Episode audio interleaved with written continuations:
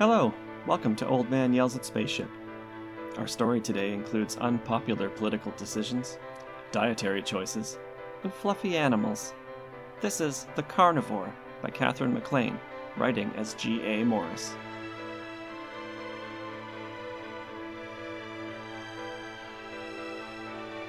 The beings stood around my bed in air suits like ski suits, with globes over their heads like upside down fish bowls. It was all like a masquerade, with odd costumes and funny masks.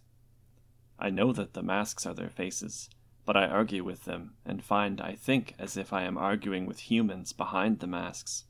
They are people. I recognize people, and whether I am going to like this person or that person by something in the way they move and how they get excited when they talk. And I know that I like these people in a motherly sort of way. You have to feel motherly toward them, I guess. They all remind me of Ronnie, a medical student I knew once. He was small and round and eager. You had to like him, but you couldn't take him very seriously. He was a pacifist. He wrote poetry and pulled it out to read aloud at ill timed moments, and he stuttered when he talked too fast. They are like that, all fright and gentleness. I am not the only survivor. They have explained that. But I am the first they found, and the least damaged, the one they have chosen to represent the human race to them. They stand around my bed and answer questions, and are nice to me when I argue with them.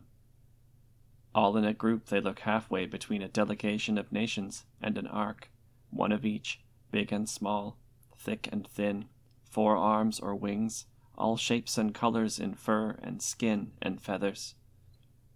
I can picture them in their UN of the universe, making speeches in their different languages, listening patiently without understanding each other's different problems, boring each other and being too polite to yawn. They are polite, so polite I almost feel they are afraid of me, and I want to reassure them. But I talk as if I were angry. I can't help it, because if things had only been a little different. Why couldn't you have come sooner? Why couldn't you have tried to stop it before it happened? Or at least come sooner afterward?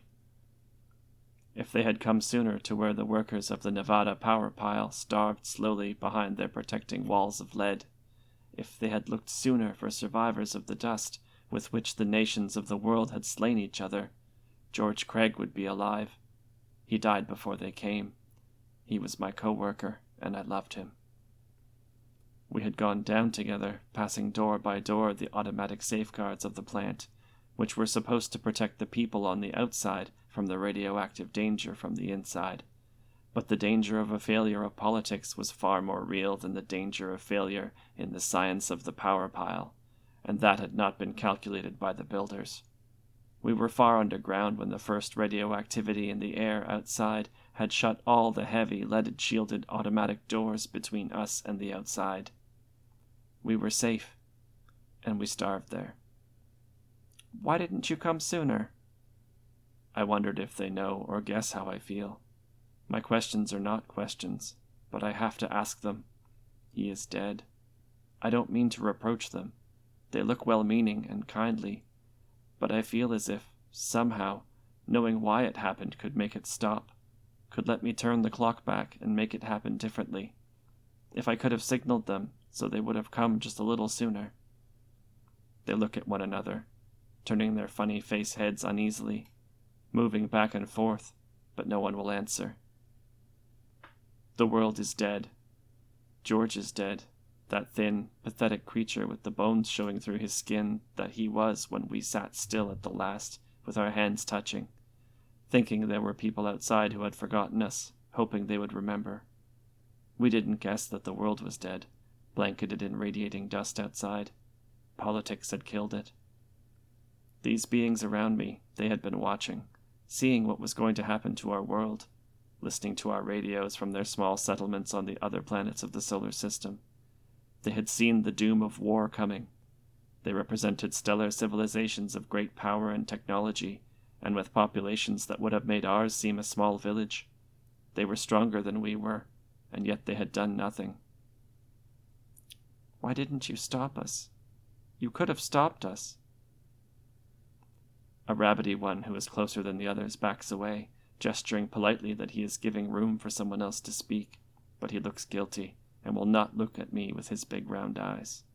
I still feel weak and dizzy. It is hard to think, but I feel as if they are hiding a secret. A doe like one hesitates and comes closer to my bed. We discussed it. We voted. It talks through a microphone in its helmet with a soft lisping accent that I think comes from the shape of its mouth. It has a muzzle and very soft, dainty, long nibbling lips like a deer that nibbles on twigs and buds.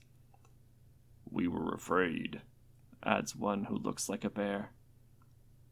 To us, the future was very terrible, says one who looks as if it might have descended from some sort of large bird like a penguin. So much. Your weapons were very terrible. Now they all talk at once, crowding about my bed, apologizing. So much killing. It hurt to know about, but your people didn't seem to mind. We were afraid. And in your fiction, the like one lisped, I saw plays from your amusement machines which said that the discovery of beings in space would save you from war, not because you would let us bring friendship and teach peace, but because the human race would unite in hatred of the outsiders. They would forget their hatred of each other only in a new and more terrible war with us. Its voice breaks in a squeak, and it turns its face away from me. You were about to come out into space. We were wondering how to hide. That is a quick talking one, as small as a child. He looks as if he might have descended from a bat. Gray silken fur on his pointed face, big night seeing eyes, and big sensitive ears, with a humped shape on the back of his air suit which might be folded wings. We were trying to conceal what we had built, so that humans would not guess we were near and look for us. They are ashamed of their fear, for because of it they broke all the kindly laws of their civilizations, restrained all the pity and gentleness I see in them, and let us destroy ourselves. I'm beginning to feel more awake and to see more clearly, and I am beginning to feel sorry for them, for I can see why they are afraid. They are herbivores. I remember the meaning of shapes. In the paths of evolution, there are grass eaters, and berry eaters, and root diggers. Each has its functional shape of face and neck, and its wide, startled looking eyes to see and run away from the hunters. In all their racial history, they have never killed to eat. They have been killed and eaten, or run away, and they have evolved to intelligence by selection. Those lived who succeeded in running away from carnivores like lions, hawks, and men. I look up, and they turn their eyes and heads in quick, embarrassed motion, not meeting my eye. The rabbity one is nearest, and I reach out to touch him, pleased because I am growing strong enough now to move my arms. He looks at me, and I ask the question Are there car- any carnivores? Flesh eaters among you? He hesitates, moving his lips as if searching for tactful words. We never found any that were civilized. We have frequently found them in caves and tents fighting each other. Sometimes we find them fighting each other with the ruins of cities around them, but they are always savages. The bear like one said heavily, It might be that carnivores evolve more rapidly and tend toward intelligence more often, for we find radioactive planets without life, and places like the place you call your asteroid belt, where a planet should be. But there are only scattered fragments of planet, pieces that look as if a planet had been blown apart. We think that usually. He looked at me uncertainly beginning to fumble his words. We think. Yours is the only carnivorous race that we have found that was civilized, that had a science and was going to come into space. The doe like one interrupted softly. We were afraid. They seemed to be apologizing.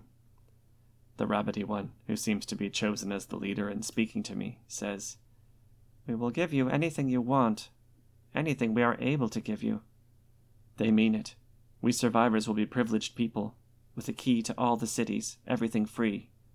Their sincerity is wonderful, but puzzling. Are they trying to atone for the thing they feel was a crime? That they allowed humanity to murder itself, and lost to the galaxy the richness of a race? Is this why they are so generous? Perhaps then they will help the race to get started again. The records are not lost. The few survivors can eventually repopulate Earth. Under the tutelage of these peaceable races, without the stress of division into nations, we will flower as a race. No children of mine to the furthest descendant will ever make war again. This much of a lesson we have learned. These timid beings do not realize how much humanity has wanted peace. They do not know how reluctantly we were forced and trapped by old institutions and warped tangles of politics to which we could see no answer. We are not naturally savage. We are not savage when approached as individuals. Perhaps they know this, but are afraid anyhow, instinctive fear rising up from the blood of their hunted, frightened forebears. The human race will be a good partner to these races. Even recovering from starvation as I am, I can feel in myself an energy they do not have.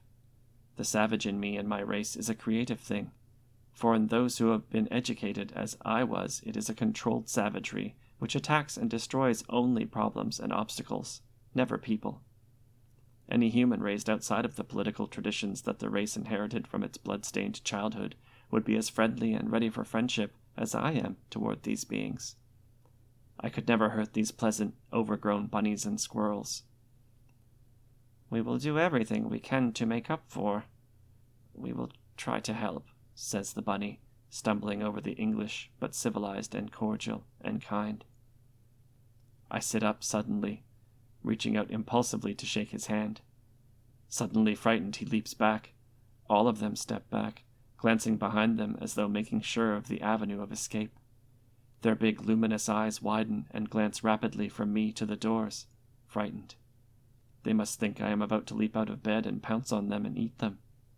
I am about to laugh and reassure them, about to say that all I want from them is friendship, when I feel a twinge in my abdomen from the sudden motion. I touch it with one hand under the bedclothes.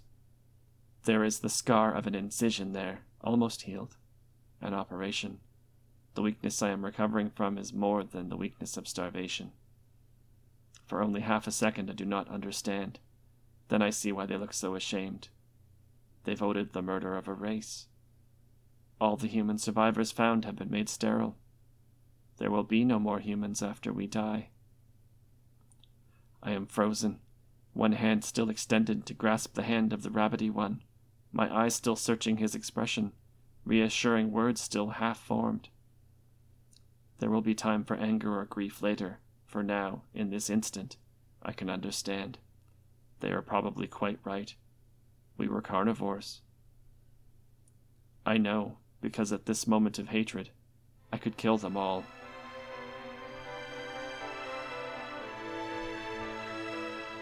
That was The Carnivore by Katherine MacLean, writing as G.A. Morris, originally published in the October 1953 issue of Galaxy Science Fiction.